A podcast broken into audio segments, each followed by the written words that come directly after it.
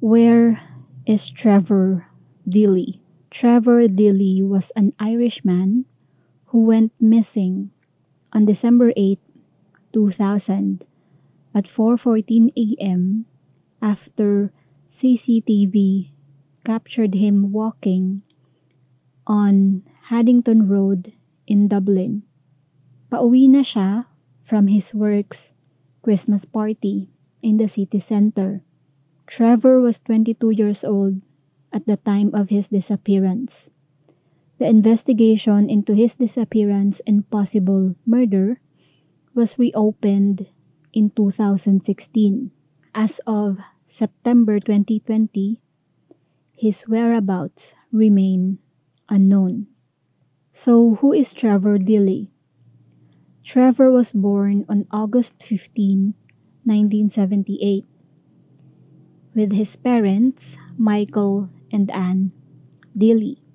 He was the youngest of four siblings. After finishing school, Trevor studied business at the Waterford Institute of Technology but dropped out on his second year. He completed a computer course in Dublin and in May 1999 he began working in the IT department of Bank of Ireland Asset Management on Leeson Street. Noong late November 2000, just weeks before his disappearance, Trevor flew to Alaska, USA on a discount that his friend procured for him due to his role as a long haul flight attendant, which his friend described as quote unquote free. He went over to see a girl that he had met in Dublin during the summer while she was on holiday in Ireland. His company's Christmas party was scheduled on Thursday, December 7. After drinks in Cooper Face Jack's and the Hilton Hotel, the party moved to Buck Whaley's nightclub on Lower Leeson Street. Trevor left Buck Whaley's at about 3:25 a.m. and he started walking in the direction of his apartment in the Renoir complex or Serpentine Avenue in Ballsbridge. That night, there was a heavy storm with gusts as high as 60 or 70 mph, parang may bagyo. And there was also a taxi strike. So naglakad si Trevor galing doon sa Buck Whaley's papunta sa kanyang apartment. About 10 minutes after niyang umalis doon sa nightclub, Trevor arrived at his office. And of course, dahil gabi na ito, sarado na yung office, pero tinawagan ni Trevor yung security para makapasok siya sa loob ng office building nila. While Trevor was in his office, he made a cup of tea and spoke to his colleague named Carl Pender, who was working the night shift. Nag-check din ng mga emails si Trevor and made a note of things na kailangan niyang gawin sa trabaho the following morning. Umalis siya ng office nila at around 4 a.m. Taking an umbrella with him and he continued in the direction of Ballsbridge. Around this time, he called a friend and left a voicemail. His friend described the message saying, quote unquote, Hi Glenn, I've missed you there. Just on my way home. All going good. I'll talk to you tomorrow. Or words to that very close effect, sabi ng kanyang kaibigan, because this friend deleted the message not regarding it as significant and investigators never retrieve the message.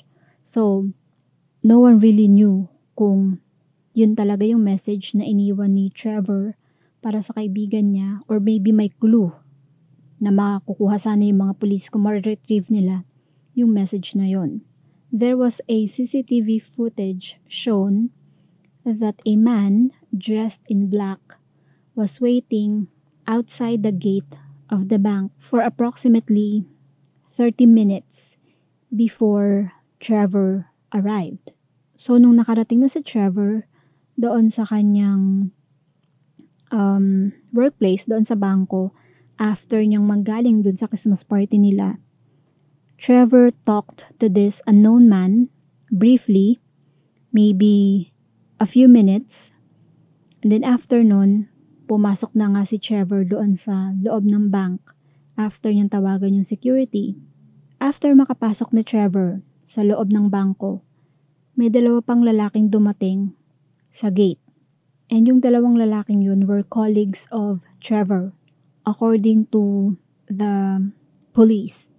Pero yung isang lalaki na dressed in black remains a person of interest kasi hindi nila na pinpoint kung coworker ba ni Trevor, yung lalaking yun, or kung sino siya. By the time na umalis si Trevor doon sa bangko at around 4 a.m. Wala na sa labas ng gate yung lalaki na naka-black. At around 4.14 a.m.,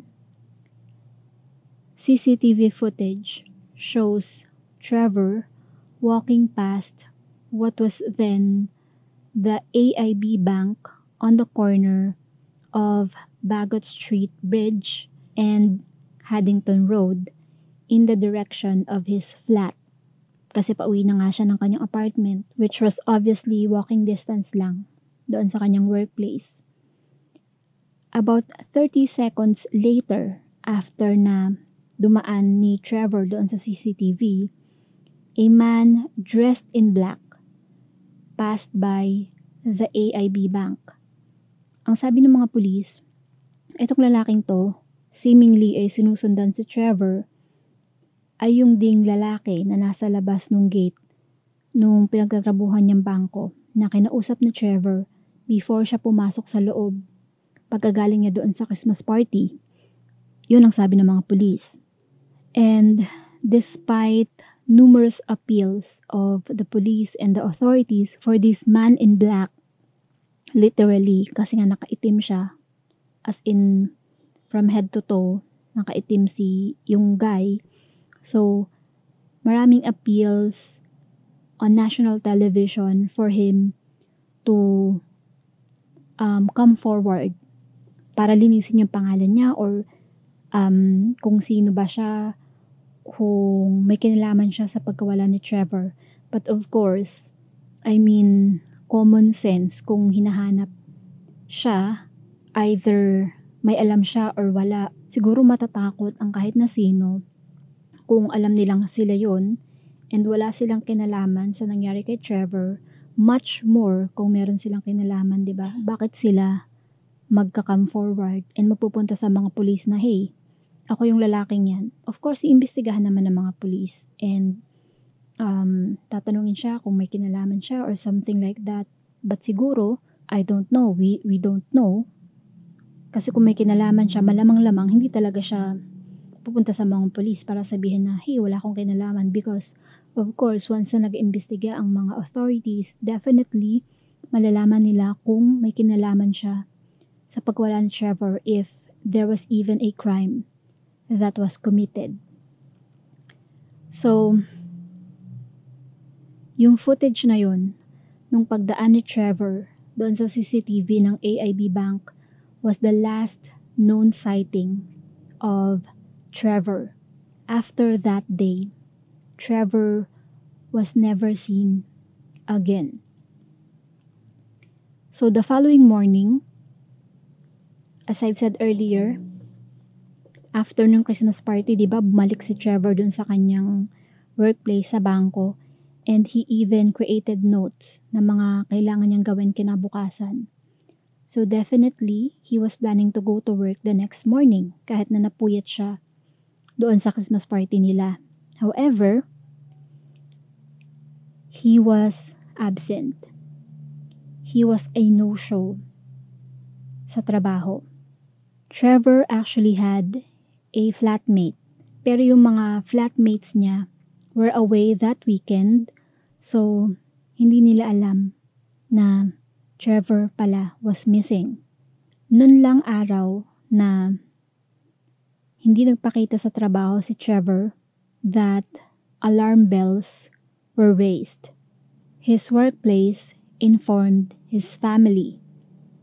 And after makonfirm ng family ni Trevor na walang kahit sino sa kanila ang nakipag-usap kay Trevor during the weekend nung Christmas party because the Christmas party was on Sunday night and the following Monday morning of course is a work day.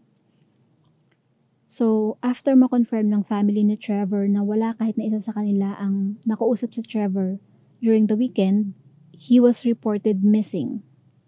Over the following days, Trevor's family and friends put up hundreds of posters and they handed out thousands of leaflets and went from house to house and business to business inquiring if people had seen him. Trevor's friends were able to obtain the CCTV footage used in the investigation. Si Detective Sergeant Michael Fitzgerald, who was working on the case from the beginning, said, quote unquote, I've never worked on a case where the family were so proactive. Understandably, of course, wala namang ibang pagbibigay ng effort, di ba? Kung nawawala ang kapamilya nila, kundi yung family. Sobrang grabe lang din siguro yung effort ng family ni Trevor Which is, dapat lang naman ano, kasi nga, sino naman na maghahanap kay Trevor? Of course, yung family niya. Unfortunately, yung delay between Trevor being last seen and him being reported as missing meant that a vital time was lost. Kasi walang nakakaalam na nawawala na pala si Trevor or hindi siya nakarating sa apartment niya nung day na yon kumbaga kinabukasan pa nalaman ng mga tao na Trevor was missing. Sa mga missing cases, every minute, every second counts. Sinearch din ng mga authorities yung mga rivers and mga canals doon sa area kung saan nawala si Trevor. And they were unable to drain the Grand Canal Basin because makakaapekto daw yon sa structural integrity ng mga surrounding buildings. Because at this point, walang lugar na hindi isa-search ang mga authorities, including yung mga bodies of water. And sabi nung sister ni Trevor na tinawagan daw niya yung phone ni Trevor a few times the weekend na he went missing and she believes na nagring daw yung phone ni Trevor. Pero according kay Dr. Philip Perry, a senior research fellow in the Radio and Optical Communications Laboratory at Dublin City University, a phone in the year 2000 would have gone dead within seconds of falling into the water kasi they were searching for Trevor's phone. And in order for the authorities na makita yung phone, of course, kailangan nilang i-drain yung bodies of water because as we all know, medyo mahirap maghanap kapag katubig ng pinag-uusapan, di ba? However, ang sabi ni Michelle, yung sister ni Trevor, hindi daw siya 100% sure na yung narinig niya is actually ay nagring talaga yung phone ni Trevor nang tinatawagan niya. The authorities even traveled to Alaska. As I've said earlier, if you remember, na pumunta ng Alaska si Trevor to meet this girl na nakilala niya sa Ireland nung summer para lang siguro mag-hangout ganyan. it was a few weeks before nung disappearance niya, nung lumipad siya papuntang Alaska. Even yung sister ni Trevor na si Michelle, pumunta rin ng Alaska para makipag-usap doon sa girl pero wala silang nakuha na leads doon. In December 2016, a new investigation was opened.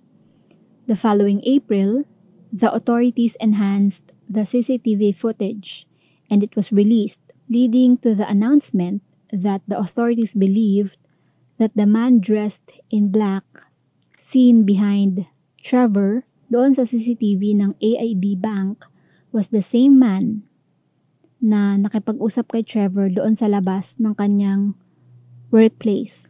And that same month, a 100,000 euros reward was offered for information.